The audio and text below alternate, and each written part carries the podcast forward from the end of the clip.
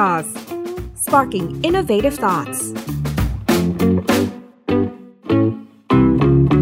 เรื่องที่เราจะมาพูดคุยในวันนี้เนี่ย ผมเชื่อว่าหลายคนเป็นเรื่องที่อาจจะยังใหม่อยู่ หรือบางคนบอกว่าโอ้รู้ดีเลยแล้วก็สนใจมากๆเลย เพราะว่าเป็นประเด็นที่สำคัญมาก นั่นก็คือเรื่องของ NFT หรือว่า non fungible token ครับ ซึ่งมันก็จะมีกรณีของ art NFT ที่ตอนนี้เนี่ยกำลังถูกพูดถึงและมีการเข้าไปบิด หรือว่ามีทำการซื้อกรรมสิทธิ์กันอย่างมากมายนะครับ ซึ่งในประเทศไทยเนี่ยผมขอเกริ่นคร่าวๆก่อน ก่อนหน้านี้มันก็จะมีประเด็นดังเลยที่มี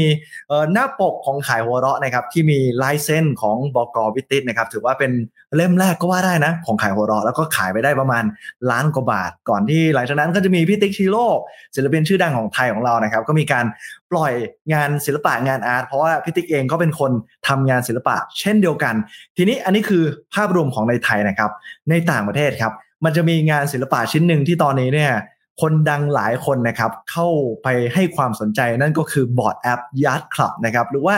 ภาพของลิงขี้เบื่อครับ ซึ่งก็มีคนดังๆ อย่างจิมมี่ฟอลลอนนะครับจาก Tonight Show นะครับสตีเฟนเคอร์รีนักบาสชื่อดัง แล้วก็ยังมีแรปเปอร์อย่างเอมิเนมเนี่ยเข้าไปซื้อในราคาถึง 15 ล้านบาทอะไรคือสิ่งที่พวกเขามองเห็น มันนำไปต่อยอดอะไรได้บ้าง วันนี้ผมมีแขกรับเชิญที่จะมาให้ข้อมูลเรื่องนี้เรามาร่วมพูดคุยกันนะครับ นั่นก็คือคุณนัทวุฒิพึงเจริญพงศ์นะครับ CEO and Co-founder Six Network แล้วก็คุณพงศ์พิสิทธิ์นะครับ ประทีปป่าวนิชนะครับ เจ้าของเพจ I know Curry และอีกหนึ่งท่าน คุณทัศเอี่ยมริติไก่ไปเจอทั้ง 3 ท่านกันเลยครับ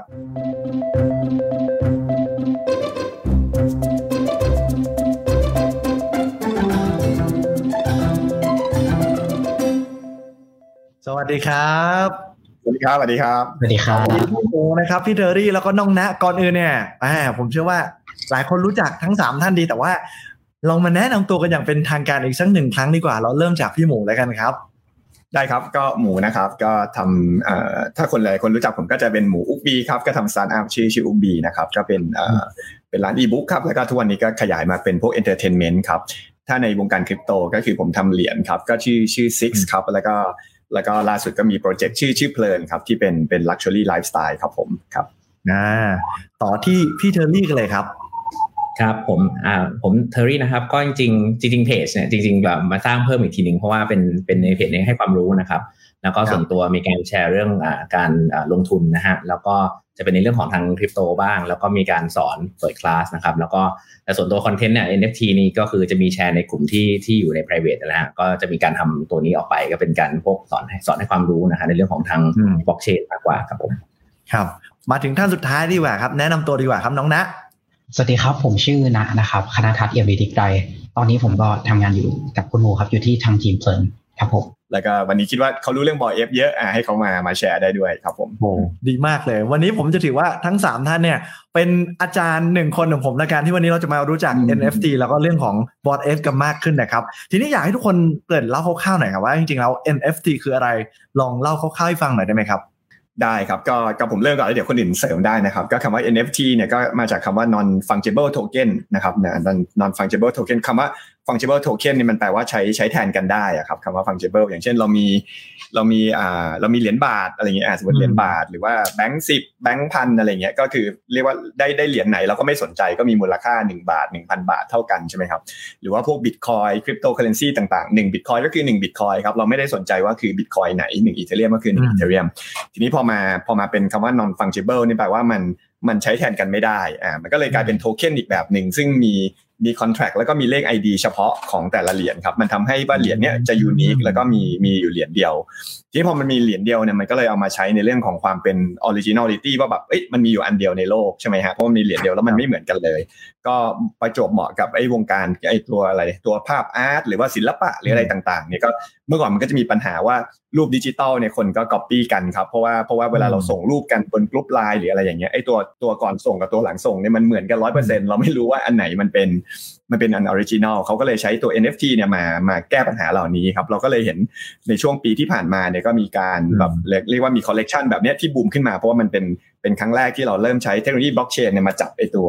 ทำให้ทำให้มันกลายเป็นชิ้นเดียว แล้วก็เลยกลายเป็นว่ามีมูลค่าซื้อขายต่อกันไปครับผมอ๋อเออทั้งสองท่านมีอะไรอยากจะเสริมเพิ่มเติมไหมครับอ่าครับสำหรับพี่หมูครับ ก็นอกเหนือจากการใช้งานที่เป็นในด้านนี้เนี่ยมันก็จะมีใน มีการใช้งานที่เป็นแบบเป็นเปิดมากกว้างมากขึ้น เพราะจริงๆเทียแรกที่ NFT เข้ามาทดแทนเนี่ยมันคือเรื่องของเป็นพูดถึงการทดแทนเรื่องสินทรัพย์ที่มีมูลค่า แล้วก็มีจำนวนที่ limit นะฮะแต่ว่าสิ่งปัจจุบันที่เกิดขึ้นเนี่ย NFT มีการ evolve ขึ้นนะฮะมันกลายเป็นไม่ใช่แค่รูปมันคือเป็น project base นะฮะซึ่ง project base พวกเนี้ยมันก็ต่อยอดในหลายอย่าง ซึ่งทำให้ เกิด community ขึ้นมา ซึ่งเมื่อ project base เกิดขึ้นมาปุ๊บ แล้วก็มีจำนวนจำกัดเนี่ย community ก็จะเริ่มใหญ่ขึ้นในเชิงที่พยายามที่จะ endorse ตรงนี้ให้เกิดขึ้นนะฮะ ก็จะมีการที่ก็เลยมาต่อยอดในการซื้อขายมีจำนวนที่ volume เกิดขึ้นนะฮะ ซึ่ง project base ต่างๆเนี่ยมันออกมาเป็นหลายแขนงเลยครับ ไม่ว่าจะเป็นเป็นเกมนะฮะ ไม่ว่าจะเป็นการรวมทุนนะฮะไปทำอย่างอื่นต่อนะครับ แล้วก็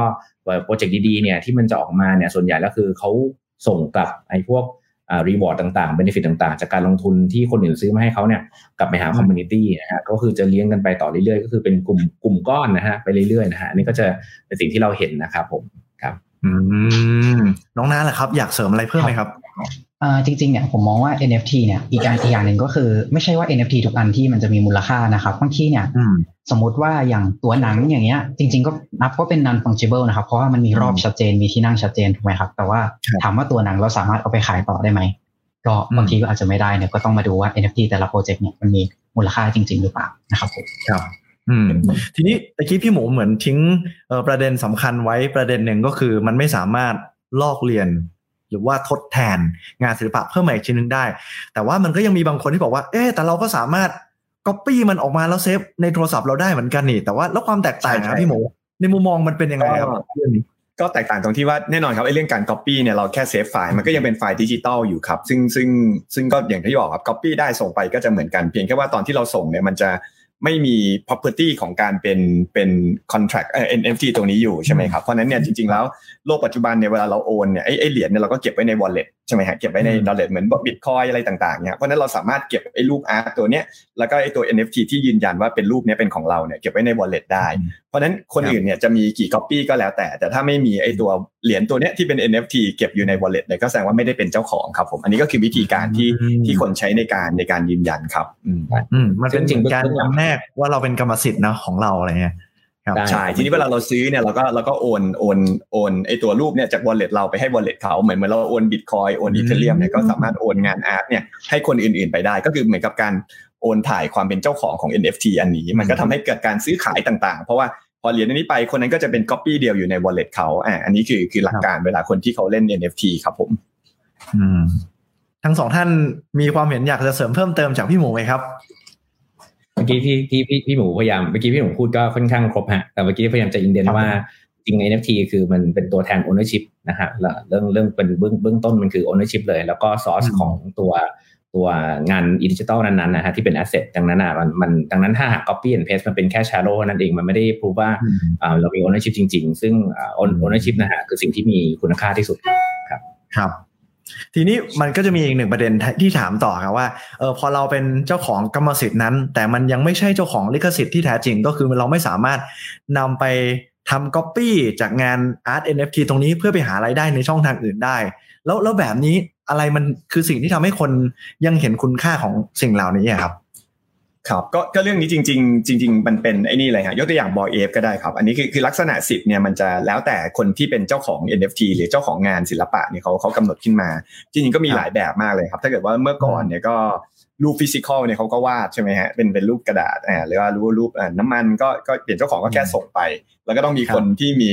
expert มาพิสูจน์ว่ารูปนี้เป็นเป็น original หรือเปล่าถูกไหมฮะหรือว่าหรือว่ารูปโมนาลิซาที่เราพูดเรื่องก๊อปปี้เนี่ยก็คือของจริงก็อยู่ในรูปอยู่ในพิพิธภัณฑ์ แต่ว่ามีคนเนี่ยมาทำเป็นรูปภาพเสื้อยืดภาพถ่ายอะไรเต็มไปหมดเลย แต่ทุกคนก็เข้าใจตรงกันว่ามันเป็น อันก๊อปปี้ใช่ไหมฮะไออันของจริงเนี่ยก็คืออันที่อยู่ในพิพิธภัณฑ์เพราะนั้นเพราะนั้นการก๊อปปี้เนี่ยมันมีอยู่ตั้งแต่เมื่อก่อนอยู่แล้วนะครับ แต่ว่าเป็นไอการยืนยันว่าอันนี้เป็นของจริงต่างหากที่เป็นปัญหาที่ที่ได้รับการแก้ไขด้วยด้วย NFT นะครับทีนี้เราเรามาพูดถึงเรื่องสิทธิ์บ้างครับไอเรื่องสิทธิ์เนี่ยก็อย่างบอกว่าเมื่อก่อนเนี่ยเขาวาดรูปเนี่ยก็มีหลายแบบเลยฮะศิลปินอาจจะบอกว่าเขาเขาวาดรูปแล้วเขาเก็บไอตัว original ไว้ให้นะ แต่ว่าเขาทำเป็นรูปดิจิตอลออกมาอ่าอีกสิบรูปใช่ไหมว่าเขาอาจจะเก็บไว้เองสองรูปขายในตลาดแปดรูป ราคาขึ้นไปเขาค่อยเอาสองรูปมาปล่อยขาย แต่เขาไม่ได้ให้รูป original นะอันนี้เป็นรูปดิจิตอลอันนี้ก็อันนี้ก็แล้วแต่เขากำหนดกันว่าเป็นแบบนี้ หรือบางคนเขาบอกว่าเขาวาดเนี่ยไอการวาดเนี่ยมันเป็นการสร้างเป็น medium ในการสร้างรูปดิจิตอลเพราะงั้นเขาสร้างเสร็จเนี่ยเขาถ่ายวิดีโอให้ดูเลยว่าเขาทำลายรูปรูป original ไม่มีละไม่มีรูป physical ละอ่าต้องรูปจริงๆเนี่ยจะเหลืออยู่แค่ในดิจิตอลเท่านั้น แล้วคุณก็ได้ได้สิทธิ์นี้ไป นะครับอันนี้ก็อาจจะมีอย่างนั้น หรือว่าบอกว่าซื้อซื้อดิจิตอลแล้วจะแถม physical ให้ด้วยอะไรเงี้ยก็ก็มีได้แล้วแต่จะกำหนดเรื่องนี้กัน อันนี้เรื่องเรื่องเรื่องผลงานกับเรื่องอันนี้ก่อนนะฮะแต่ทีนี้อีกแบบหนึ่งก็คือบอกว่าเอ๊ะแล้ว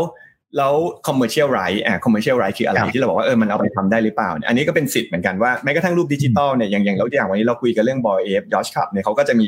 มันมีหนึ่งหมื่นตัวใช่ไหมฮะ แต่ว่าถ้าไปอ่านเรื่องลิขสิทธิ์ในการใช้เนี่ยเขาบอกว่าเขาอนุญาตให้ใช้ personal use personal use ก็อย่างเช่นผมอาจจะมาทำเป็นรูป profile picture หรือนู่นนี่ใช่ไหมแต่ยังให้ full right ในการทำ commercial use อ่าแปลว่าผมซื้อพวกนี้มาเนี่ยผมไปทำเสื้อยืดขายได้ ผมไปทำไอ้นี่ต่อได้ ก็คือมันจะต้องไปดู terms ครับว่าอันเนี้ยเพราะฉะนั้นในแง่ในแง่เราเนี่ยสมมติซื้อบอยเอฟมาก็มองว่าเป็นการลงทุนอ่าเพราะว่าเดี๋ยวเราอาจมีโปรเจกต์อื่นๆที่เราเอาไปทำ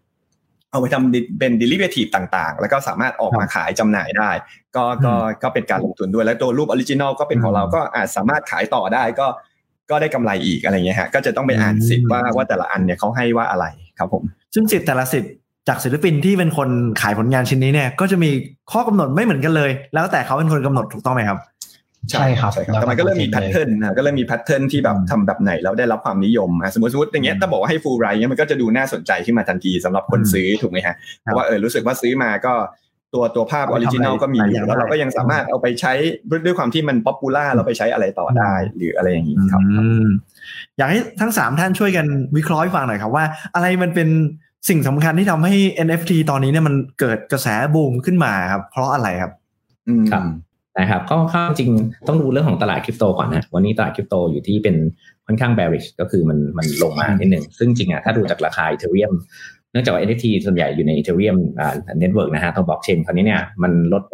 ราคามันหายไปประมาณ 50%เพราะว่าจริง barrier of entry ค่อนข้างถูกก็คือว่าคนใหม่เข้ามาค่อนข้างง่าย เพราะว่า Ethereum มันถูกกว่าเดิมเยอะ เมื่อก่อนอซื้ออซื้อ Ethereum 6.5 Ethereum เท่ากับล้านกว่าบาท เดี๋ยวนี้ซื้อ Ethereum 8.5จ่ายจ่ายประมาณแค่6 0 0 0 0 7 0 0 0 บาท ซึ่งจริงอะมันสามารถที่จะเข้าถึงในในผลงานไอ้พวกที่เป็น blue chip ก็คือผลผลงานบู NFT ที่แบบค่อนข้างมีเป็น top 10 แล้วก็อยู่มาตลอดเนี่ยเข้าถึงได้ง่ายสำหรับคนใหม่ๆด้วย อันนี้คือเงินเงินใหม่จากตลาดจากตลาดค่อนข้างมาเยอะนะครับ แล้วก็สองสิ่งที่ผมเห็นนะคือ ต้องเห็นว่าจริงๆแล้ว NFT ตอนนี้มีตัวเงินเข้ามาสูงมากจนมันมันสูงกว่าเอเวอร์เรของตลาด เนื่องจากว่าปกตินะคือเวลาคริปโตเคอเรนซีลงปุ๊บ NFT จะขึ้น คราวนี้เนี่ยตอนนี้คริปโตเคอเรนซีลง 50%คริปโตแต่ NFT อะมันธรรมดาปกติมันจะขึ้นแค่ประมาณ 10-20%จากตัวราคา วันนี้มันไปเกิน 50%ในหลาย ๆ ตัว ซึ่งก็จะเป็น caution ว่าอ๋อ เพราะว่ามีเม็ดเงินพิเศษโผล่มา ในเรื่องนี้ก็คือเป็นการคนเริ่มมาลงทุนในตรงนี้ในส่วนอื่นแล้วไม่ใช่มาจากคริปโต แต่ว่ามามาแปรผันในเรื่องของการลงทุนในในดิจิตอลเนี่ยมาเป็น NFT มากขึ้น ซึ่งมามาหลาย purpose เลยครับว่าจะมาตั้งแต่มาลงทุนหรือว่ามาแบบมาแบบง่ายๆอะไรเงี้ยครับก็จะมีอยู่นะมันก็เลยมีการปั๊มอยู่ขึ้นมาในในปัจจุบันนะครับ อืมใช่ครับแล้วก็ถ้าถ้าผมพูดแบบแบบในภาพรวมหน่อยก็ต้องบอกว่ามัน มันก็ก็คือหลาย ๆ ครั้งเนี่ยก็มองในแง่ของการลงทุนด้วยถูกไหมฮะแล้วก็อย่างที่บอกว่ามันเป็นครั้งแรกที่ไอ้รูปดิจิตอลพวกนี้มันกลายเป็นว่ามันมีมูลค่าแล้วส่งต่อได้ อันนี้ก็เลยทำให้มีคนเนี่ยที่อยู่ในวงการโอ้จริง ๆ วงการดิจิตอลก็มีมีงานเยอะแยะมากมายอยู่ละใช่ไหมครับเมื่อก่อนเนี่ยต่อให้เราซื้อไอเทมในเกมเนี่ยคนก็ยังซื้อกันเลย กันเรานึกถึงความเป็นจริงซื้อไอเทมในเกมนู่นนี่แล้วถ้าเกิดว่าเจ้าของเกมปิดเกมไปไอที่ซื้อก็หายไปมูลค่าก็ไม่ใช่ว่าซื้อมาแล้วจะขายต่อได้ง่าย ๆ เป็นเจ้าของชัวร์ๆอะไรเงี้ยอันนี้มันมันพอมีสิ่งเหล่านี้ออกมาเนี่ยมันก็เลยมีจริงๆแล้วมันมีของพวกนี้อยู่ก่อนแล้ว NFT มันเหมือนเป็นจิ๊กซอที่เข้ามาช่วยให้ไอ้ digital asset เหล่านี้นี่มันมี เพราะนั้นหลังๆเนี่ยเขาไม่ได้ขายแค่เฉพาะรูปนะครับ พวกที่ดินในเกม หรือว่าที่ดินในในเมตาเวิร์สต่างๆเนี่ยก็เริ่มมีการเอา concept เหล่านี้มาใช้เพราะว่ามันคือการเป็น เจ้าของจริงๆอ่าของของพวก digital asset เหล่านี้อ่าแต่วันนี้เราพูดไอ้ digital asset อันนี้บางทีมันก็ไม่ได้เป็นแค่รูปด้วยบางทีเป็นการเป็นสิทธิ์ในการเข้า member club หรืออะไรเงี้ยมันก็จะเป็นกลายเป็นว่าสิทธิ์ในในในอันที่มันมีอยู่อันเดียวครับ แล้วก็ผมคิดว่าหลาย ๆ อย่างก็ดารงดาราก็เริ่มเข้ามาซื้อหรืออะไรเงี้ยเราก็จะเริ่มเห็นอะทุกคนก็ก็ซื้อแล้วก็แล้วก็เป็นอันนั้นใช่ไหมก็ทำให้บูมจริงๆช่วงนี้อย่างบอยเองก็เป็นเป็น bragging right อ่าเมื่อก่อนก็ แสดงสถานะก็อาจจะบอกว่า เอซื้อรถยนต์น่ะไปขับเท่ๆ ซื้อนาฬิกาอะไรเงี้ยใช่ไหมครับก็ก็คนเด็กๆ รุ่นใหม่ก็อาจจะมอง digital asset เหล่านี้ บอกว่าเอ้ยอันนี้ก็เป็นแบบเหมือนในวงการคริปโตมีตัวนี้ถือว่าเท่อะไรเงี้ยก็จะกลายเป็นช่วงนี้ไปอ่าเป็นของสะสมด้วยก็เท่ด้วยแล้วก็มีมูลค่าราคาก็อาจจะขึ้นเหมือนเหมือนเพราะว่า demand supply ครับนาฬิกา Rolex ช่วงโควิดผลิตออกมา น้อยเข้าถึงยากราคาก็โอ้ขึ้นทุกรุ่นก็เช่นเดียวกันใช่ใช่อันนี้อันนี้มันมีอยู่เท่าเนี้ยอืมกี่กี่ตัวแล้วคนก็อยากได้เยอะขึ้นราคาก็ขึ้น หนึ่งสองสามสี่รวมกันก็เลยกลายเป็นกลายเป็นการอืมบูมขึ้นมาของของตลาด NFT ในปัจจุบันอืมครับน้องนาครับว่าไงนะมีอะไรอยากเสริมครับผมก็เมื่อกี้หลักๆอย่างที่คุณหมูพูดเลยว่า เหมือนตอนนี้ NFT อะหลัก ๆ ที่พอมันมาปุ๊บตอนนี้มันสามารถโชว์ในการเป็น social status ได้ละอย่างที่อืมสมัยก่อนคนก็สามารถเลือกได้ว่าเนี่ยจะใช้ Rolex จะใช้ตัว Patek Philippe ใช้นาฬิกาอะไรแต่ว่า อันนี้เนี่ยเขาก็อาจจะเปลี่ยนมาเป็นตัว collectible สิ่งอื่นอย่างเช่นตัว NFT มากขึ้นนะครับว่าเนี่ยเขาจะใช้ตัวรูปตัวเนี่ยในการ represent ตัวตนของเขาได้มากขึ้น อย่างเงี้ยครับ อืมใช่ครับ แล้วผมก็เห็นว่าโอ้โหตอนนี้เนี่ยมีศิลปินคนดังเนี่ยเขาหันมาสะสมงานศิลปะใน NFT เยอะมาก แล้วก็อาจจะเป็นเหมือนเรื่องของอินฟลูเอนเซอร์ซึ่งทำให้คนเนี่ยโดดเข้ามาสนใจเรื่องนี้มากขึ้นเนาะแต่ว่าในในๆเราก็เกริ่นถึง Bored Ape Yacht Club มาตั้งแต่ต้นแล้ว เรามาพูดถึงตัวนี้กันบ้างดีกว่า พี่หมูมีพูดมาแล้วว่ามีผลิตงานมาตั้งหนึ่งหมื่นชิ้น มันอาจจะฟังดูเยอะเหมือนกันนะครับพี่หมู แต่ว่าในตอนนี้เนี่ยทราบมาว่าไอ้หนึ่งหมื่นชิ้นที่ว่าเนี่ยราคา ที่ต่ำสุดเนี่ยมันก็ยังแพงมากอยู่ดี มันเป็นเพราะอะไรที่คนหันมาให้ความสนใจกับงานศิลปะชิ้นนี้อะครับก็แสดงว่ามันมีคนอยากได้เกินหนึ่งหมื่นคนไปเยอะเลยถูกไหมครับอ๋ออ่อ่าก็คือ demand supply ก็เหมือนนาฬิกา Rolex หรืออะไรที่เราบอกอย่างเงี้ยฮะก็คือผลิตมาเรา Rolex ก็ผลิตเป็นแสนแสนเรือนอยู่แล้ว แต่คนอยากได้ก็ก็เยอะกว่า เยอะกว่าเยอะเลยอะไรเงี้ยนะครับ แล้วก็ก็จริพงอครับพอของที่มันมีมูลค่าคนอยากได้ก็เป็น demand supplyหนึ่งหมื่นตัวเนี่ยถ้ามองว่าเยอะอะถ้าไปเปรียบเทียบกับพวกนาฬิกาเนี่ยเป็นแบบ Rolex เป็นตัว Patek Philippe อย่างเงี้ย กับมีครับเป็นเป็นแสนเป็นล้านเรือนเลย อันนี้เนี่ยอ๋อถ้าเทียบกับจำนวนที่เป็น billionaires ละกัน โอ้โหอืมน้อยกว่ามาก ๆ เลยครับ แล้วแล้วทำไมมันถึงต้องเป็น Bored Ape Yacht Club อะครับ ทั้งนั้นที่มันก็มีโอเคงานศิลปะอื่นๆอีกเยอะมากเลยอะทำไมต้องเป็นตัวเนี้ยครับครับ โอเค ตัว Bored Ape Yacht Club เนี่ยก็อย่างที่คุณโจอี้พูดไปนะครับว่ามันเป็นรูปลิงหนึ่งหมื่นตัวเป็นรูปลิงเบื่อ ซึ่งอันนี้เนี่ยตอนแรกทางโปรเจกต์เขาก็บอกไว้ว่าตัวรูปลิงอันเนี้ยเหมือน Ape เนี่ยมันเป็นศัพท์ในวงการคริปโต ape in คือเหมือนเข้าไปซื้อเหรียญบางอย่าง แล้ว อันนี้เนี่ยเขาก็เหมือนเป็นรูปลิงที่อยู่ในปีประมาณ 2030 กว่าครับ แล้วลิงกลุ่มเนี้ยรวยมากจากการที่ ape in เข้าไปเยอะมากๆเขาก็เลยบอกว่าเป็นตัวบอยเอฟเพราะว่าเบื่อจากการที่รวยมากๆแล้วโอ้โหอันเนี้ยครับเป็นตัวกิมมิคของเขาแล้วก็เขาบอกว่าตัวรูปลิงอันเนี้ยจะใช้ในเป็นตัว membership ในการเข้าคลับ แล้วก็จะมีอ่า benefit ต่างๆ ที่คนที่อยู่ในคลับอันเนี้ยจะได้ครับ แล้วก็ลิงก์แต่ละตัวก็จะมีเทรดต่างๆกันไปนะครับ อย่างเช่น พื้นหลังก็จะต่างกันไปตรงตาตรงปาก อาจจะมีแบบอย่างเงี้ยอืมมีค่าพิซซ่า มีค่าเป็นตัวซิก้าตัวบุหรี่อะไรเงี้ยครับ อันนี้ก็จะมีเรียง rarity ของมัน อันนี้เนี่ยตัวที่ขายไปแพงสุดเนะครับ ก็จะเป็นตัวอันดับเก้าครับผมเนี่ยขายไปอยู่ที่770อีเทเรียมหรือราคาตอนนั้นเนี่ยอยู่ที่ประมาณร้อยล้านบาทเลยครับ ก็คือขายไปแพงมากๆโอ้โหตัวนี้นะสุดยอดเออครับ โดยที่ตอนแรกสุดนะครับ เปิดมาเมื่อประมาณถ้าผมจำไม่ผิดเนี่ย ตอนเดือน23เอพริลมั้งอืม ราคาที่เขาให้บินหรือว่าสร้างอันนี้ขึ้นมาเนี่ยครับ อยู่ที่ 0.08อีเทเรียมเท่านั้นหรือถ้าคิดเป็นเงินไทยตอนนั้น อยู่ประมาณ 10,000 บาทเองครับอืมจนตอนนี้เนี่ยราคา floor price หรือราคาตัวที่ต่ำที่สุดใน collection เนี่ย ขึ้นมาอยู่ที่ประมาณ 110 Ethereum แล้วครับ ถ้าคิดเป็นเงินไทยอยู่ที่ประมาณเกือบ 10 ล้านบาทเนี่ยอันนี้เนี่ยก็มาถึงพอยที่คุณโจอี้ถามละว่าทำไมตัวบอยเอฟเนี่ยถึงแพงขนาดนั้น ผมขอแบ่งเป็น3 factor หลักๆละกัน อันแรกเนี่ยก็คือเป็น social status นะครับก็อย่างที่บอกไปว่า เนี่ยมีหลาย ๆ คนเข้ามาเยอะมาก ๆ ไม่ว่าจะเป็นจิมมี่ฟ l ล o อนเอ m ม n น m โพสมาโลนสตีเฟนเคอร์รีจัสตินบีเบอร์อย่างเงี้ยเข้ามาซื้อรูปอย่างเงี้ยครับผมแล้วก็มีเรื่อง AirDrop แล้วก็อ่า full commercial rights เรื่องเป็น ownership ของรูปเนี้ยไงครับ ก็จะมี AirDrop โปรเจกต์ต่างๆ อย่างเช่น Bored Ape Kennel Club Mutant Ape Yacht Club เดี๋ยวมาเล่าให้ฟัง แล้วก็อาจเป็นจะมีเป็นหมา Airdrop เอาไว้เอาไว้มาคู่กันหมายถึงว่าเจ้าของที่มีลิงอยู่ใช่จะได้ได้หมามาคนละตัวเอาไว้คู่กันแล้วก็ตัว community ของเขาอะไรเงี้ยครับ อันนี้เนี่ยก็อย่างที่ผมบอกไปนะว่าเหมือนนาฬิกาสองเรือนเหมือนจีเอาจริงๆอย่างเงี้ย G-Shock กับ Patek ก็ใช้งานได้น่าจะเหมือนกันเลยด้วยซ้ำถูกไหมครับแต่ว่าที่นาฬิกาเนี่ย ราคามันมูลค่าต่างกัน เพราะว่าคนมองว่ามันจะ represent ตัวตนของเขาได้มากกว่าอืมด้วยนาฬิกาเรือนนี้อะไรอย่างนี้นะครับ ครับถ้าสมมติ Eminem ใส่ Patek Philippe ละกัน เต็มที่เนี่ยคนที่เห็นได้ก็คือคนที่ไปดูคอนเสิร์ตเขาเต็มที่ก็หลักหมื่นคนอะไรอย่างงี้ใช่ไหมครับ หรือว่าครับคนที่ไปกินข้าวคนที่อยู่ในคลับของเขาอะไรเงี้ย แต่อันนี้เนี่ยอืมการที่เขาเปลี่ยนรูปโปรไฟล์เป็นรูปบอยเอฟหนึ่งทีนะ follower ทั้ง 22 ล้านคนของเขาอะจะเห็นพร้อมกันหมดเลยนะครับว่าเนี่ยเขามีรูปเนี้ยเป็นรูปโปรไฟล์ซึ่งมูลค่าเนี่ย 15 ล้านบาทเลยโอ้โหถ้าคนที่เข้าใจมันเนี่ยก็จะเออรู้เลยว่าเขาซื้อรูปนี้มาแพงอะไรอย่างเงี้ยครับ แล้วก็มีจิมมี่ฟ l ลอนอันนี้ก็เป็นพิธีกร Saturday Night Live เนอะนะครับผมก็เปลี่ยนเป็นรูปโปรไฟล์เหมือนกัน มีเขาก็ไปคุยกับ Paris Hilton ในในอืมรายการ Saturday Night Live ของเขาด้วยว่าเนี่ยเขาซื้อลิงก์มาโดยที่รูปลิงก์ที่เขาถืออยู่เนี่ยเป็นรูปของ Paris Hilton ลองนึกดูครับว่าแบบโปรเจกต์นี้เจ๋งถึงขนาดได้ได้ airtime จากรายการเขาเลยอะถ้าปกติก็คงจ้างแพงมากๆเลยถูกไหมฮะแต่ว่าอันนี้เนี่ยเขาใช่ครับพูดให้เองฟรีๆเลย ครับผมอืมอืม แล้วก็มีอย่างจัสตินบีเบอร์ซื้อซื้อรูปนี้ไปประมาณ 500 ETH มั้งถ้าราคาตอนนี้อยู่ที่ประมาณ 45 ล้านบาทครับผมโอ้โหแล้วก็เนี่ยครับ มี merchandise ของเขามีเป็นเสื้อเอาไปผ้าทำเป็นเสื้อที่อืมใช่ครับ เขาบอกว่าการที่คุณจะซื้อเสื้อตัวนี้ได้เนี่ยคุณต้องเป็นเจ้าของเวฟก่อนนะ แล้วก็ตอนนี้เอามา resell ก็แพงมากๆเลยครับ เสื้ออย่างเงี้ยโอ้คือไปต่อยอดได้หลายอย่างอย่างเลย ใช่ครับอืมต่อยอดดีเยอะมากๆเลยเนี่ย มีเป็นรูปหมาที่ เขาบอกว่าจะให้กับคนที่ถือลิง อันนี้ถ้าผมจำไม่ผิดน่าจะประมาณเดือนหกมั้งครับผมเขาก็ให้รูป Kennel Club ตัวเนี้ย Bored Ape Kennel Club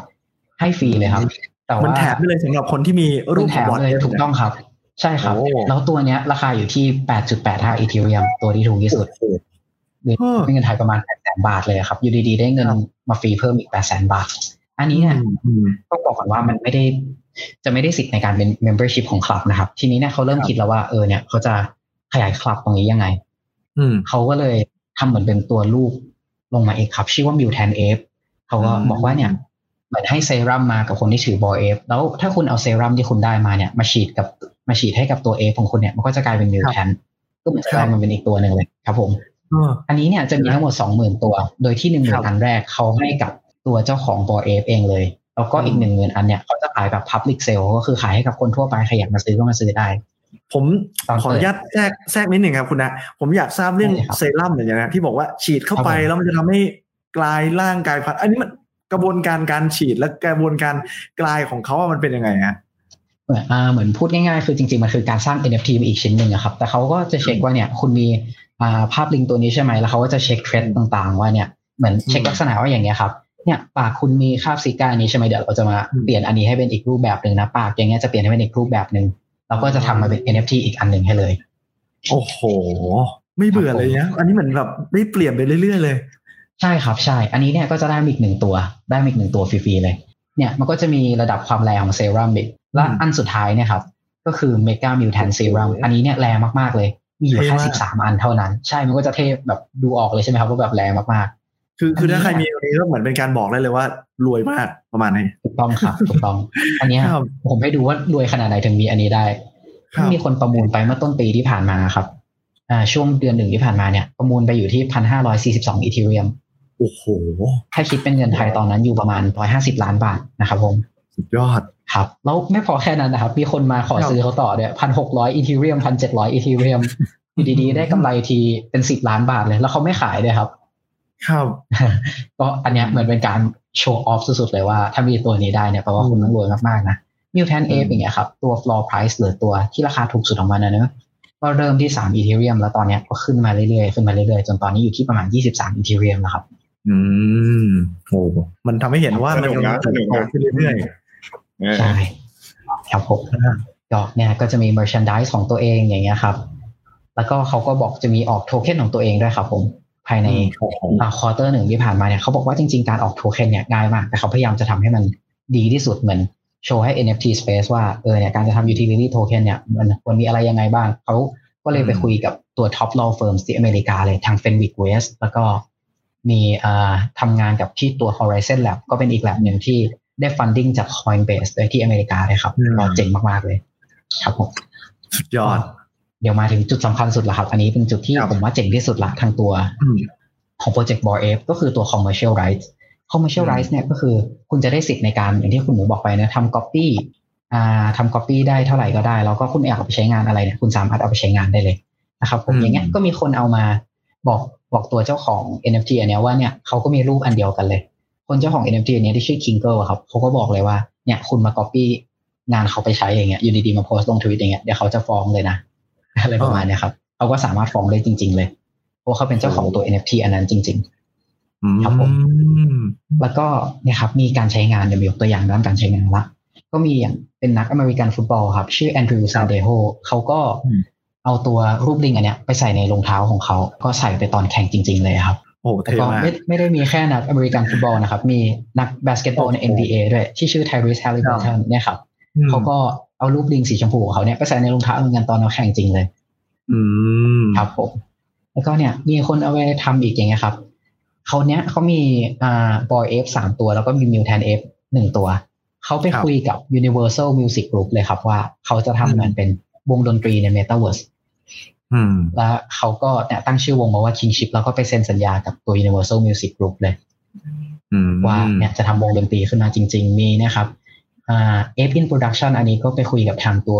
Bored Ape Yacht Club เองเลย อันนี้เนี่ยก็ได้โปรดิวเซอร์ที่ชื่อว่า Timbaland สำหรับคนที่ไม่รู้จักเนี่ยเขาเป็นอ่าโปรดิวเซอร์ระดับที่ได้ Grammy Award เลยครับ ทั้งเป็นโปรดิวเซอร์ทั้งแต่งเพลงอะไรเงี้ยครับ ก็มาแต่งเพลงให้กับตัวบอเอฟด้วยเลยอะไรอย่างเงี้ยครับ อืมโอ้โหมันไปไกลมากเลยนะ ใช่ครับใช่มีคนทำอีกอันหนึ่งอันนี้เนี่ยก็เจ๋งมากเนี่ยเขาเป็นคนธรรมดาคนนึงแหละเขาก็ซื้อรูปลิงมา แล้วเขาก็มาเขียน story ให้เบื้องหลังตัวลิงของเขา on top ขึ้นไปว่า เนี่ยเขามาตั้งชื่อว่าลิงของเขาเนี่ยจะชื่อว่า Jenkins the Valet นะ เหมือนเป็นคนคนขับแวลเล่ให้ที่ Bored Ape Yacht Club อย่างเงี้ยครับ แล้วก็ อะมาเขียน story ให้ว่าเนี่ยลิงของเขาเนี่ยใช้ชีวิตที่นั่นเป็นยังไงบ้าง อืมนู่นนี่นั่นก็มาเขียน story เบื้องหลังเขาแล้วไม่ได้จบแค่นั้นครับ คนนี้เนี่ยพอเขาทำอันนี้เสร็จเขาไป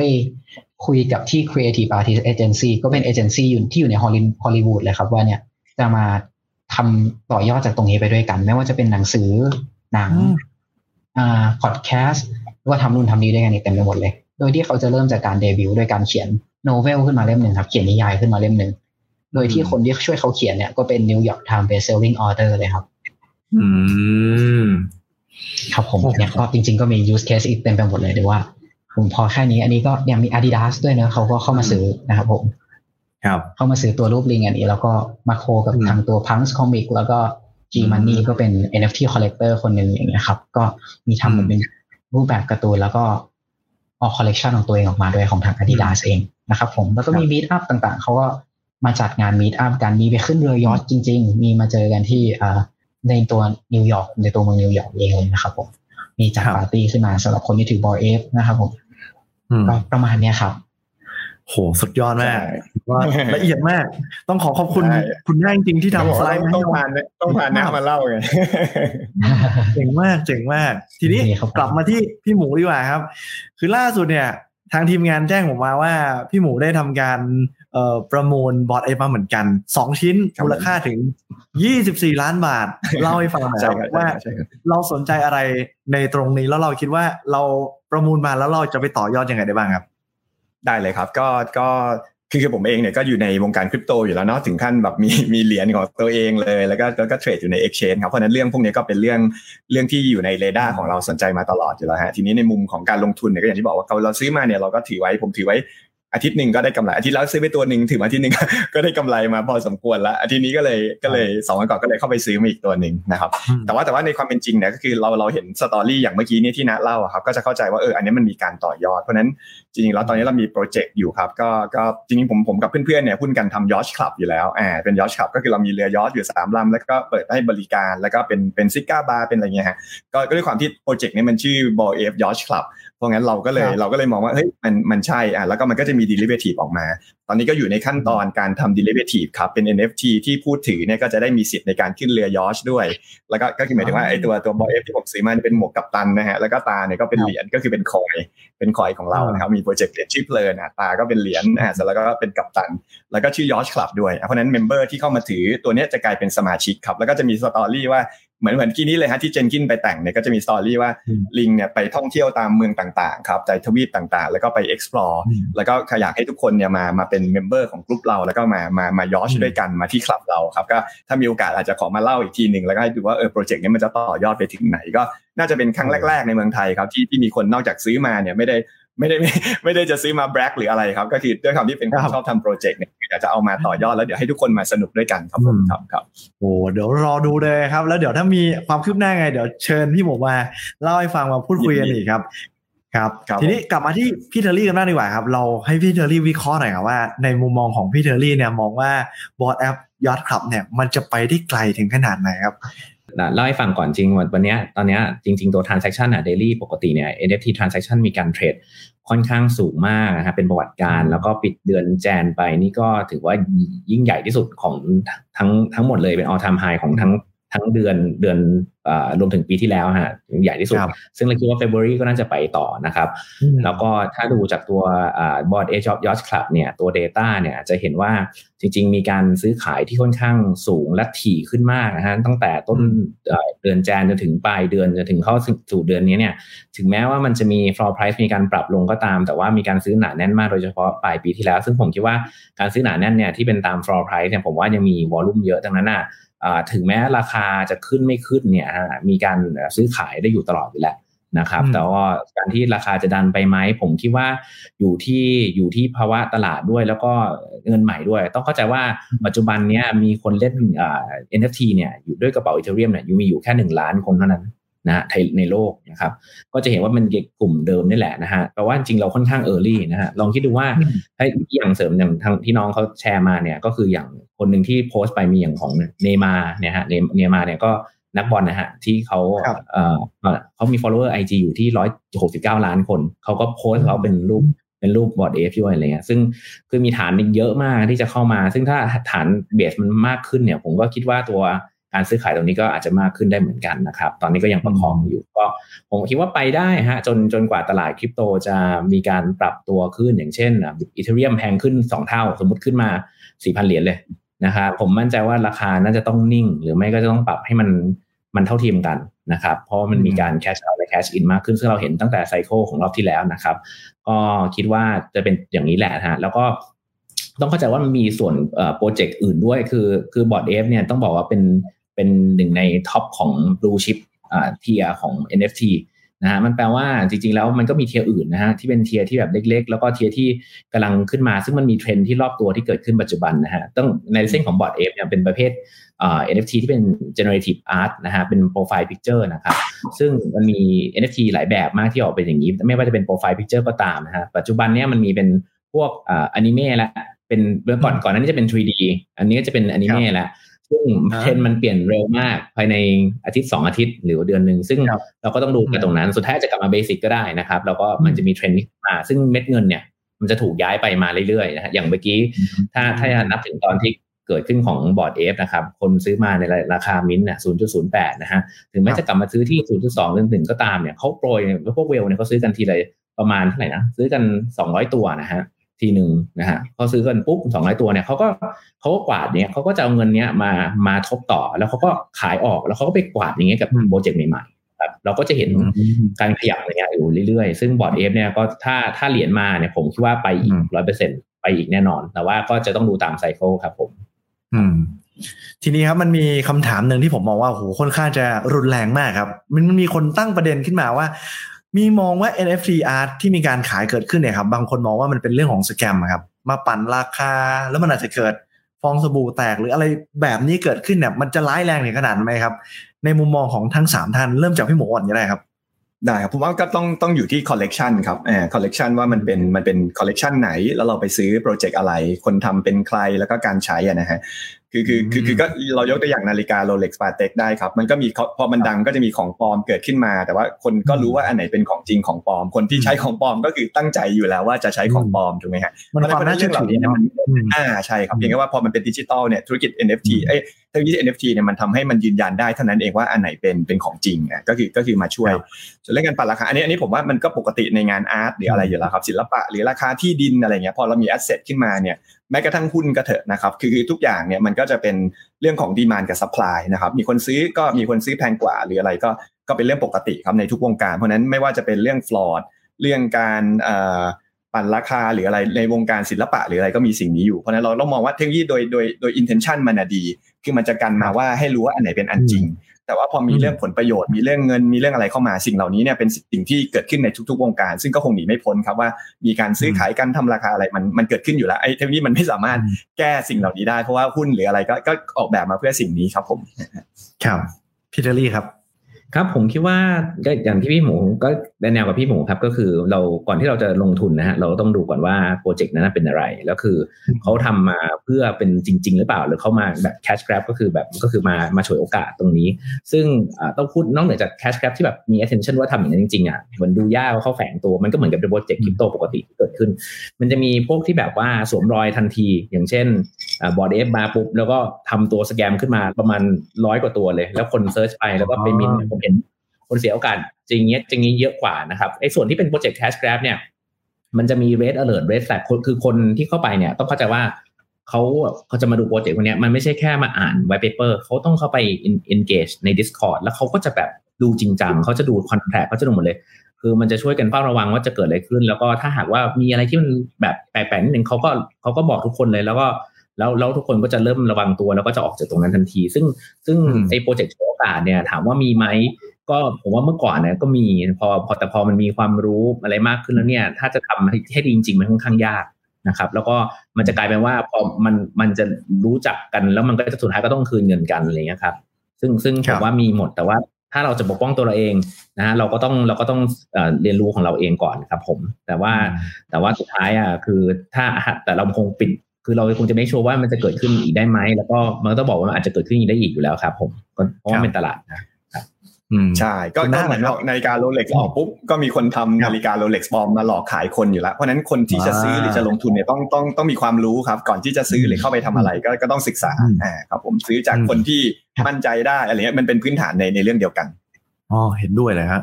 คุณน้ามีอะไรอยากเสริมเพิ่มเติมไหมครับครับ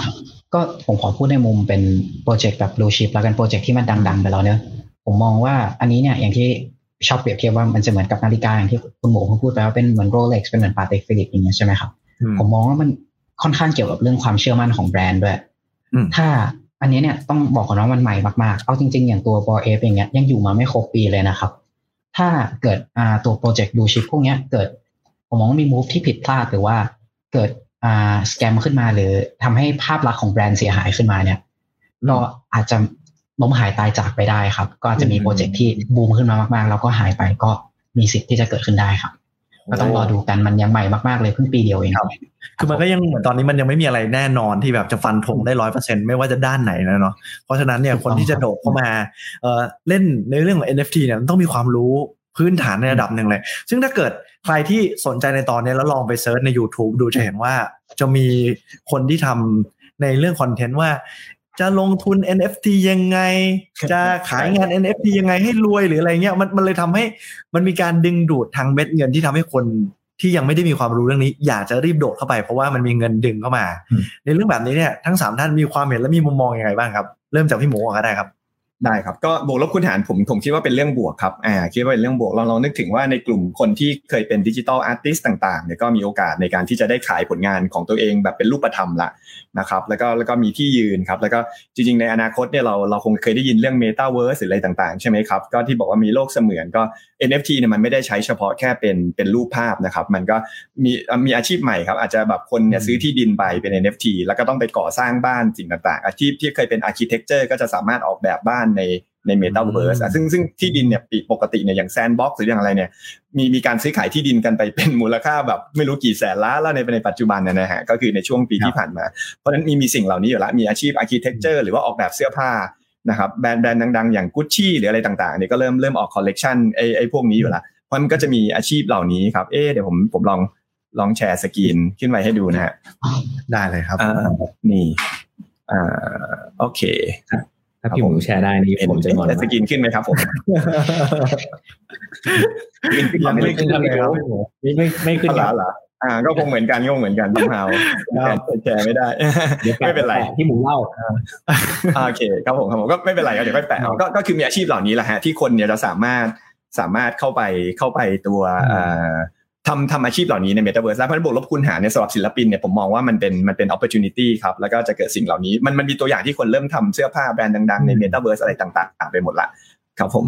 ก็ก็แน่นอนว่ามันมันของพวกนี้มันก็ต้องก็ต้องมีผลตอบแทนเนี่ยไม่งั้นไม่งั้นคนจะไปวาดรูปทำไมถ้าไม่ได้เงินใช่ไหมมันเป็นเรื่องปกติในในทุกวงการอยู่แล้วครับผมครับพี่เทอรี่บ้างครับครับผมผมอย่างที่ผมเรียนไปว่าทุกอย่างมันมันใหม่นะฮะแล้วก็เรา early มาก แล้วผมคิดว่า ถ้าในชีวิตปัจจุบันนะครับ ก็คือเรามันไม่ได้มีอะไรปิดกั้นนะฮะอินเทอร์เน็ตเข้าได้หมดทุกที่แล้วก็ถ้ามีโอกาสใหม่ๆ เราก็ควรจะทดสอบลอง แต่เราแค่ต้องเรียนรู้ว่าอะไรเหมาะสมไม่เหมาะสม ซึ่งผมคิดว่ามาเปิดโอกาสกันทำ NFT เนี่ยมันมันมีหลาย story มากที่เกิดขึ้นมากมาย ทั่วโลกก็แบบเขาทุกคนลาออกคือนี้ไม่ได้แนะนำนะฮะแต่เหมือนว่าเขาดีได้ดีจนกว่าต้องลาออกจากงานมาทำเลย แล้วก็ เปลี่ยนเปลี่ยนลิงเป็นเป็นเพนท์เฮาส์ที่อยู่บนภูเขาในต่างประเทศ หรือว่าซื้อเกาะซื้ออะไรมันก็มีเคสเยอะแยะมากมาย ซึ่งมันมี opportunity เยอะมากแล้วเรา early เนี่ยมันก็เหมือนกับเป็นอะไรที่เราน่าลองแต่เราลองอะเราก็ลองเท่าที่เรามีความสามารถนะครับ มันก็ถึงจะถึงจะเหมาะสมนะครับ อันนี้ผมก็คิดเป็นเป็นโอกาสที่ดีนะครับ แล้วก็ไอ้เรื่องต่างๆนานาที่เกิดขึ้นเนี่ยผมคิดว่าข้อมูลต่างๆที่มีที่มีอยู่เนี่ยมันช่วยให้เรา เรียนรู้ได้เร็วมากขึ้น เพราะว่าบนโลกเนี่ยอย่างเงี้ย NFT เนี่ยมันเยอะมากนะครับ คือผมยังตามโปรเจกต์เนี่ยมันต้องไปขุดคุยเขาเองแล้วไป engage อะไรเงี้ยครับ ก็มีประมาณร้อยสองร้อยช n e l นะฮะ แล้วต้องมานั่งอัปเดตตัวเองก็ไม่ไหวเอคนที่เป็น YouTube อะไรเงี้ยเขาก็ช่วย summarize ให้นะฮะ แล้วก็ถึงถึงคือคือมันเยอะขนาดนี้ว่ามันมี job ที่นอกเหนือจากที่หมูบอกว่าเป็น Metaverse ในเรื่องของการทำ land พวกอะไรเงี้ยมันมีคนนะฮะ ไปเป็นเด็กอย่างพวกฟิลิปปินส์เนี่ยมารับ job ว่าช่วยไปดูในห้อง Discord ให้หน่อย ว่ามีอะไรเกิดขึ้นแล้วเล่นเล่นให้ด้วยนะ ผมโอเคผมก็จ้างคือคือมันเปิดโอกาสให้งานเยอะมากนะครับ ก็หลายอย่างนะฮะมี use case สนุกดีครับผมครับหรือว่าเอเจนซี่อะสมมตินักลงทุนไม่มีเวลาเศรษฐีไม่มีเวลาแต่อยากได้คอลเลกชันก็ก็เหมือนเอเจนซี่ art ทั่วไปที่แบบเออเอาเงินมาแล้วก็ไปช่วยจัดสรรซื้อมาให้อะไรอย่างเงี้ยผมเชื่อว่ามันมันก็เป็นเป็นอาชีพปกติที่จะเกิดขึ้นมาเรื่อยๆครับ อืมมันเกิดอาชีพใหม่ ๆ ในช่องทางใหม่ ๆ ขึ้นมา เยอะเลยว้าวใช่คุณหน้าอะไรครับ ครับผมก็ส่วนตัวผมคิดว่า อ่า ลืมยกตัวอย่างไปอย่างเช่นตัว Twitter หรือว่าตัว Facebook ทางตัวบริษัท Meta เองที่บอกว่า อาจจะรองรับเรื่องเอาให้ให้เอา NFT เนี่ย มาขึ้นแบบเป็นเครื่องหมาย verify แล้วว่าเออเนี่ย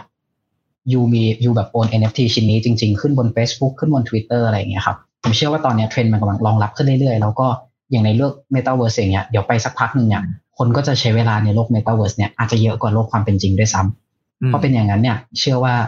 อ่าคนที่เป็นครีเอเตอร์เนี่ยถ้ามีโอกาสเข้ามาศึกษาเรื่องพวกนี้ก่อนที่วันนั้นจะมาถึงเนี่ยแล้วสามารถ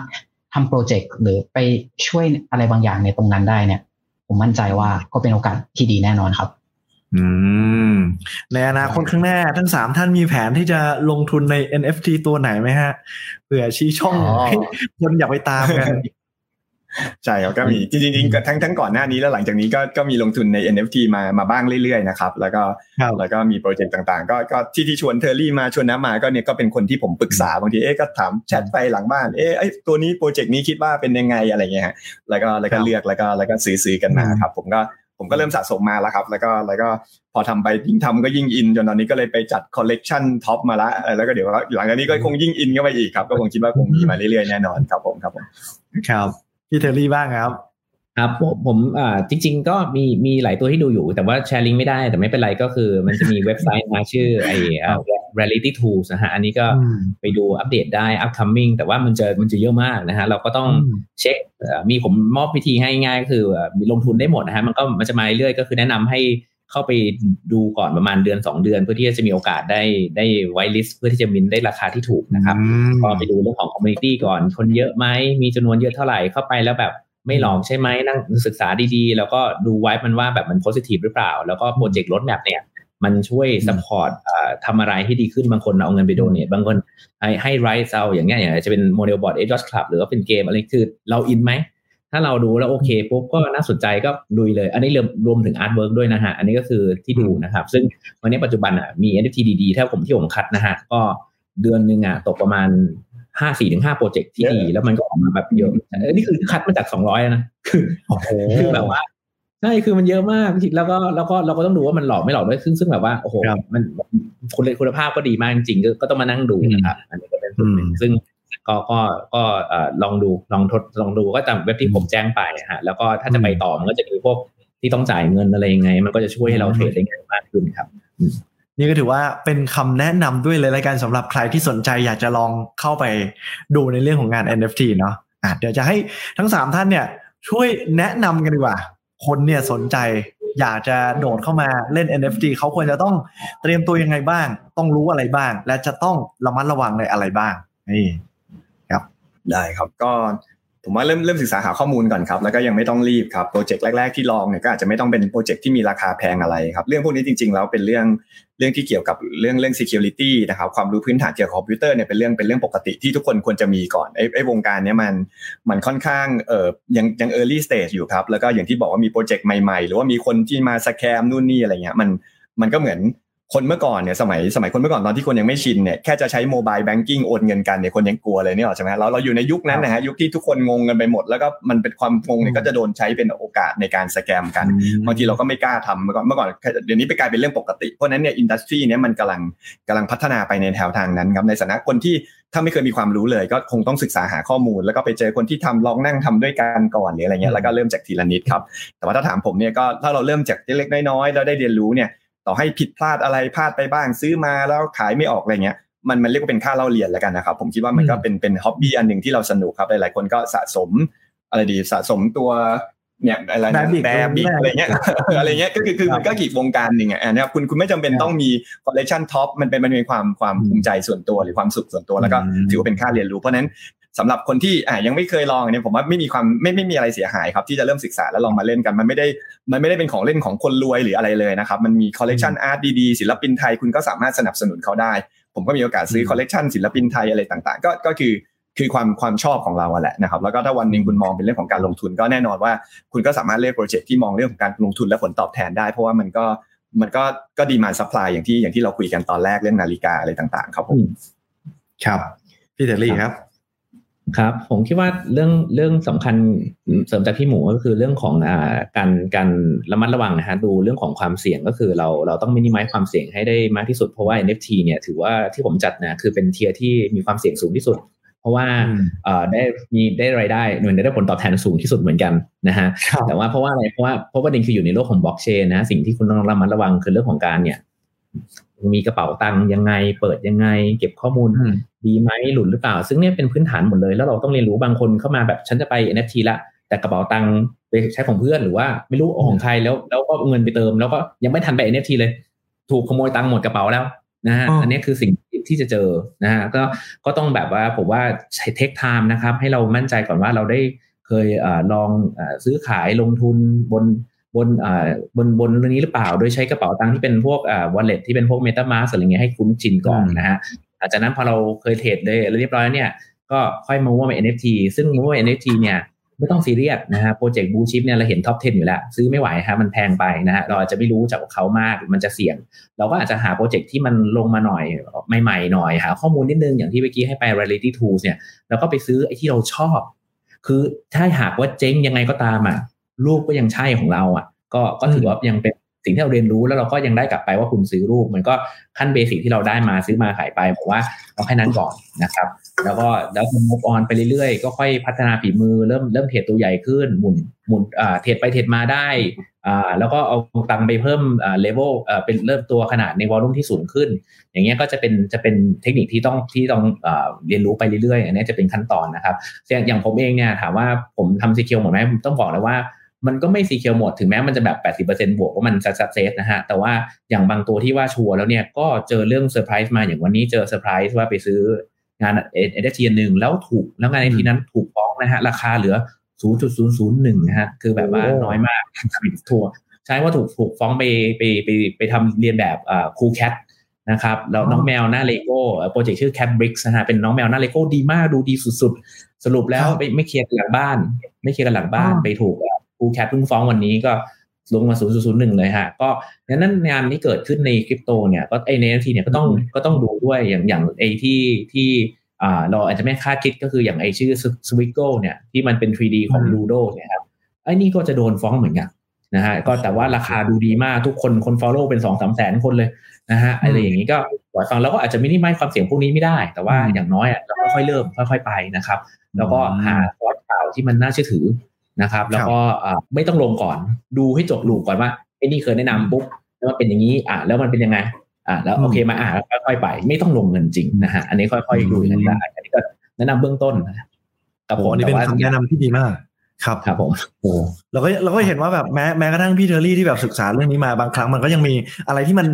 คาดเดาไม่ได้นะพี่เทอร์รี่เนาะแล้วมันก็ต้องค่อยๆแก้ไปแล้วก็ต้องลองดูว่าเอออะไรที่เราอินแล้วเราก็ชอบมันจริง ๆ ที่ลงทุนไปแล้วบางครั้งอาจจะไม่ได้มองเรื่องของว่ามันจะต่อยอดหรือว่ามันจะคืนกลับมาให้เราเท่าไหร่ แต่ถ้าเราชอบเนี่ยก็ลองไปเลย มาที่คุณณบ้างครับครับแนะนำยังไงดีครับก็ อ่าต้องบอกก่อนว่าเอาจริงๆเนี่ยตัว Ethereum Chain เนี่ยเป็นเชนที่มีค่าธรรมเนียมที่สูงมาก ถ้าสมมติคนที่จะมาเริ่มต้นเนี่ยไม่แนะนำเป็นตัว Ethereum แล้วกัน เพราะว่าสมมติซื้อ NFT ชิ้นหนึ่งมิ้นหนึ่งครั้งเนี่ยอาจจะเสียอยู่ที่ประมาณหลายพันนะครับสามสี่พันอาจจะขึ้นไปถึงหนึ่งหมื่นบาทเลยด้วยซ้ำในการซื้องานอาร์ตแค่ชิ้นสองชิ้นนะครับครับด้วยการที่อ่าค่าธรรมเนียมในการทำธุรกรรมตรงเนี้ยมันสูงมากอะมันก็จะมี chain อื่นๆไม่ว่าจะเป็นแบบ Solana Near Binance Smart Chain หรือว่า chain ต่างๆ AVAX อย่างเงี้ยครับ Avalanche มันเหมือนแต่ละ chain อะก็จะมีคนที่ใช้งาน chain นั้นเป็นหลักคนที่เป็น backer ของ chain นั้นอยู่บางทีเขาก็จะมาตามหางาน art ใน chain นั้นนะครับ อยากเข้ามาใช้งาน chain นี้ใหม่บางทีมันก็จะมีหลาย ๆ ตัวให้เข้ามาลงทุนแล้วค่าธรรมเนียมในการทำธุรกรรมของ chain พวกนี้เนี่ยถูกมากบางทีอาจจะแค่ไม่ถึงบาทด้วยซ้ำอะครับในการทำแต่ละธุรกรรมซื้อ NFT แต่ละอันเนี่ยตรงนี้เนี่ย barrier of entry มันก็จะน้อยลงนะก็แนะนำว่าอาจจะเป็นเชนพวกนี้แล้วก็ เครื่องมือเนี่ยมันมีเครื่องมือเต็มไปหมดเลยครับ ไม่ว่าจะเป็นแบบ reality tools อย่างที่อ่าพี่เทอรี่พูดไปนะครับ หรือว่าดู analytics เอาไว้ดูข้อมูลว่า NFT ชิ้นเนี้ยขายไปเท่าไหร่ยังไงบ้าง แล้วก็อืมอืมมี NFT calendar ครับ ที่เอาไว้ดูต่างๆได้ แล้วก็อะเอาไว้ดูว่ามีโปรเจกต์อะไรจะมาใหม่ตัว NFT calendar นะครับ แล้วก็มี icy.tools ดูว่าช่วงนี้เนี่ยมี NFT เข้ามาซื้อขาย volume เยอะขนาดไหน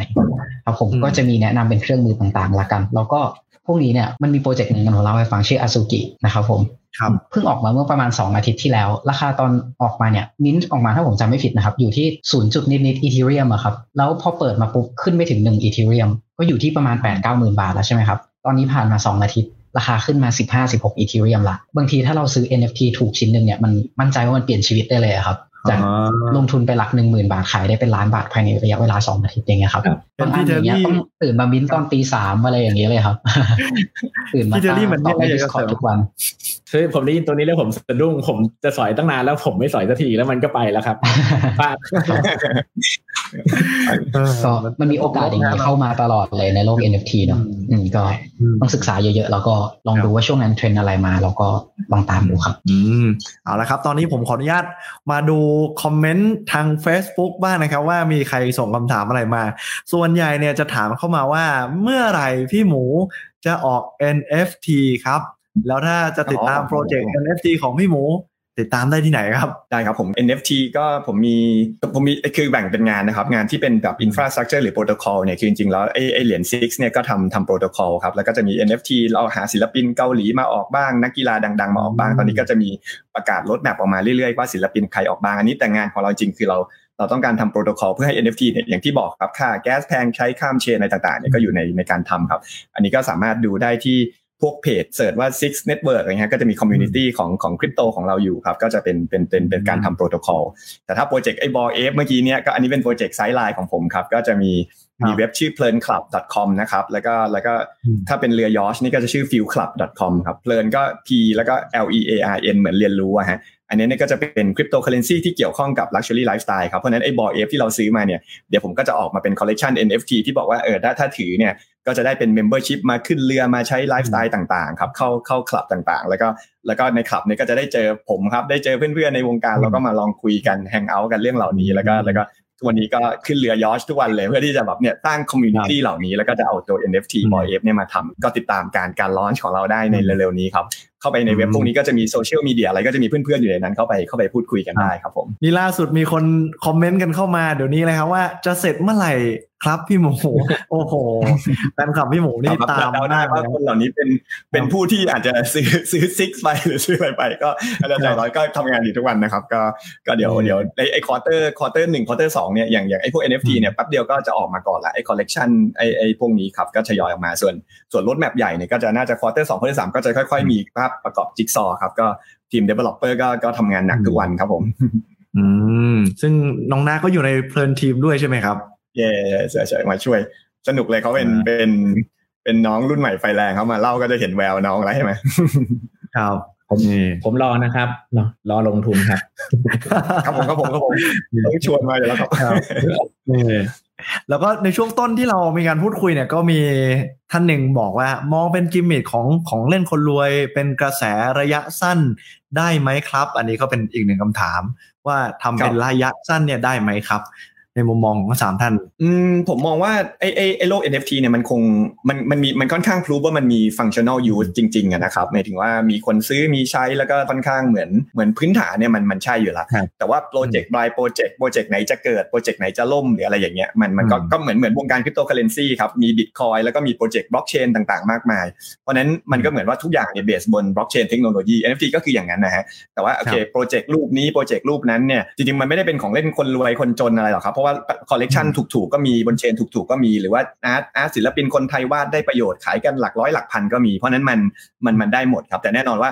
มันก็มันก็พอพอเราไปถึงคอลเลกชันตัวท็อปของโลกหรืออะไรอย่างเงี้ยอันนี้มันก็แน่นอนว่าราคามันสูงก็ต้องต้องต้องมีเงินไปซื้อเพราะนั้นมันก็จะเป็นเป็นตลาดอะไรมันก็เหมือนแบรนด์แฟชั่นหรือรถราคาหรือรถยนต์มอเตอร์ไซค์ก็ทุกอย่างก็จะมี segment ของมัน แต่ว่ารถทุกคันก็ขับได้มีประโยชน์นาฬิกาทุกแบรนด์ก็ดูได้ อันนี้คงทำให้เห็นเห็นภาพมากขึ้นนะครับ อืมครับ มีคนถามเข้ามาถึงพี่เทอร์รี่ครับว่า ตอนนี้ทำโปรเจกต์ NFT อะไรอยู่บ้างไหมครับ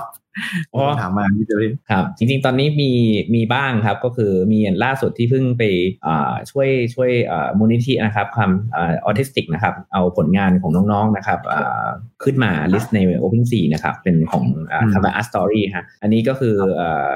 รายได้ทั้งหมดก็คือเดี๋ยวส่วนส่วนหนึ่งส่งให้ทางมูลนิธินะครับ ให้ช่วยพัฒนาอ่าตัวตัวไอตัวออทิสติก community ของเขานะครับ ซึ่งก็ก็จะมาเรื่อยๆ อันนี้ก็เพิ่งทำไปครับ เพิ่ง launch ไปทำ community Discord แล้วก็ตัว NFT ไปด้วยนะแล้วก็มีแพลตฟอร์มครับแพลตฟอร์มเดี๋ยวค่อยดูกันว่าจะมา test กันก่อนว่า work ไหมเดี๋ยวค่อยค่อยทำต่อไปเป็นเป็นตัวนั้นนะฮะแต่แต่ถ้าถ้าสนใครสนใจตัวออทิสติกก็เดี๋ยวมีเดี๋ยวฝากลิงก์ไปให้ด้วยนะครับผมได้เลยครับ ผมว่านี่เราก็พูดคุยกันมาพอหอมปากหอมคอนี่ก็ประมาณหนึ่งชั่วโมงได้ละผมว่าเดี๋ยวเรามาปิดรายการกันดีกว่าครับ จะให้ทุกท่านเนี่ยฝากอะไรทิ้งท้ายถึงคุณผู้ชมเกี่ยวกับงาน NFT แล้วก็ช่องทางการติดต่อของแต่ละท่านเผื่อมีใครอยาก ไปตามดูผลงานอย่างของพี่เดลี่เองเนี่ยก็ทราบมาว่ามีเพจด้วย แล้วก็จะได้เข้าไปติดตามความเคลื่อนไหว แล้วก็น้องนาก็อยู่ในเพลินทีมให้ทั้งสามท่านเนี่ยได้ฝากอะไรถึงคุณผู้ชมเริ่มจากพี่หมูท่านแรกก่อนเลยครับได้ครับก็ก็ปกติไอ้โปรเจกต์ที่ผมทำที่เกี่ยวข้องกับคริปโตเคอเรนซีหรือว่าหรือว่าไอ้ตัวตัวเพลินตัวตัวบอยเอฟตัวนี้ครับก็ก็อย่างที่บอกครับมันก็จะไปถ้าไป Google ดูก็ชื่อเพลินคลับนะครับหรือว่า หรือว่า Six Network เนี่ยก็จะมีคอมมูนิตี้ทั้ง Line ทั้ง Line กลุ่มมีคนอยู่ในนั้นโอ้น่าจะหลายพันคนพูดคุยกันทุกวันครับ Telegram กลุ่มเนี่ยก็จะมีครับ ถ้าเข้าไปในเว็บไซต์เนี่ยก็จะมีลิงก์ไปอยู่ละนะครับ มีลิงก์ไปว่า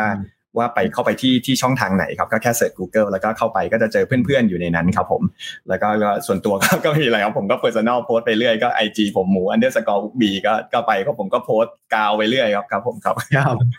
ได้เลยครับ ต่อที่พี่ Theory เลยครับ แล้วผมก็มีเพจอ่าชื่อ I know Theory ครับ ก็พยายามจะทำข้อมูลขึ้นมีเขียนมา article บ้าง ตอนนี้งานประจำค่อนข้างค่อนข้างเยอะหน่อย ก็อาจจะไม่ได้มีอัปเดตมาก ก็จะมีเรื่องของ class แล้วก็มีเรื่อง knowledge ในเรื่องของ project ต่างๆเนี่ยอันนี้เขียนเรื่อง comparison ของตัวอ่า secondary market อย่างเช่นตัว LooksRare นะฮะทำ study มาเดี๋ยวจะเขียนลง แล้วก็มีเรื่องของเทคโนโลยีบนบล็อกเชนใหม่ ERC 721A นะฮะที่อสุกิใช้อย่างที่เมื่อกี้น้องบอก ก็น่าสนใจเหมือนกันก็เดี๋ยวจะเขียนเพิ่มแล้วก็แต่ส่วนใหญ่ก็คืออันนี้จะจะช้าๆนะครับ แต่ว่าก็ฟัง follow ได้ในในเพจ i n o t e r y ครับ แล้วส่วนถ้าเป็นที่ที่โพสต์เก่าๆเหมือนพี่หมูนะฮะก็คือจะอยู่ใน Twitter นะฮะเป็นชื่ออ่า t e r r y นะครับขีดล่างแล้วก็ตัว P นะครับผมก็นี่ครับก็จะเป็น verify Twitter แล้วนะ ในอันนี้เราแอบไปไปรูดบัตรเมืองนอกนะครับ ก็มีเลยมีเลยทำได้ครับครับก็จะก็ไปติดตามกันได้นะครับอืมอ่ามาถึงท่านสุน้ำดมีไหมท้ายครับน้ำมีไหม ครับผมก็เอ่อก็ฝากทางเพลินก่อนละกันเนอะสถ้าใครอยากเข้ามาลงทุนอยากมาซื้อเนี่ยก็เข้าไปได้ที่เว็บเพลินคลับเลยนะครับ แล้วก็สำหรับการจองเรือเนี่ยเข้าไปที่ได้ที่เว็บไซต์ฟิลคลับนะครับผมอืมแล้วก็สำหรับคนที่ซื้อเหรียญเพลินเนี่ยก็จะได้ส่วนลดในการขึ้นเรือ แล้วก็ใช้งานการใช้งานต่างๆด้วยครับ ส่วนของผมเองเนี่ยก็เอ่อติดตามได้ที่ Facebook เลยครับ ชื่อคณะทัศนะเอี่ยมดีทีไกรนะครับผมก็จะมีอัปเดตเรื่องเกี่ยวกับ NFT การลงทุนคริปโตต่างๆครับนี่ครับ ถ้าคุณผู้ชม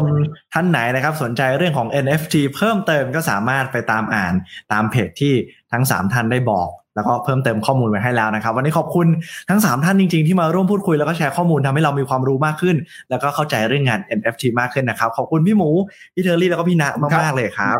เดี๋ยวไว้โอกาสหน้าถ้ามีเรื่องราวน่าสนใจเดี๋ยวเรามาคุยกันใหม่นะครับได้เลยครับผมขอบคุณครับขอบคุณผู้ฟังผู้ดูทุกคนด้วยครับครับโอเคครับ สวัสดีครับสวัสดีครับครับผมเชื่อว่าหลายคนเนี่ยได้เข้าใจภาพรวมของ NFT มากขึ้น ว่ามันก็เป็นด้านของการลงทุนก่อนที่เราจะตัดสินใจลงทุนอะไรสักอย่างเราก็ต้องศึกษาข้อมูล แล้วก็รู้ถึงรายละเอียดมันเพิ่มเติมนะครับ เพราะว่าการลงทุนทุกอย่างมันมีความเสี่ยงอยู่แล้วยิ่ง NFT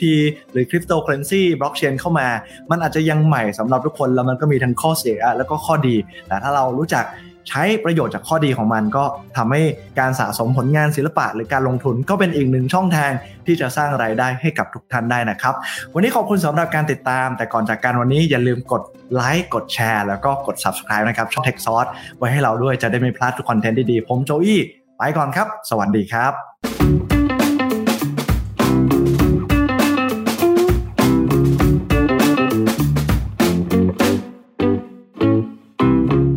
Sauce, sparking innovative thoughts.